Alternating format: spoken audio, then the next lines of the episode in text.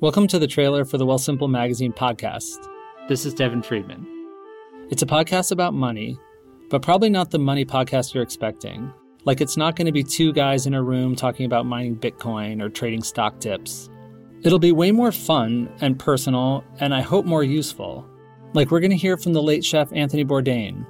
His life was a total chaotic mess when he was an addict, and that went for his financial life, too. In my daily life, the goal was to muffle the anxiety that I'd feel as I tried to drift off to sleep, knowing that at any point, what little money I had in my bank account could be garnished by the IRS or the credit card company.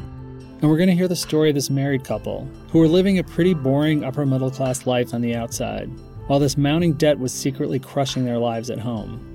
Things have gotten really hard, but I don't think we can even afford to get a divorce. We certainly can't afford to live apart. I mean, it's cheaper for us to stay married.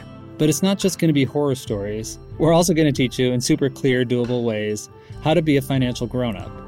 I feel like I'm doing money wrong. And so that also adds to a certain, certain level of anxiety. All these stories and lots of others, they're going to be our attempt to answer this one question that we talk about a lot at Wealthsimple. What would our relationship to money be like if people actually talked about it, honestly. Because money's the most fucked up thing we've ever invented. It's super useful, but also a real source of shame.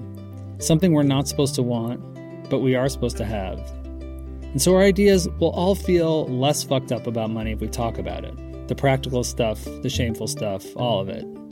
Our first episode's up right now. Karen Russell, the award winning novelist, wrote an essay for us about how crazy it is to be a mom in a capitalist society and it's courageously honest about her own financial life.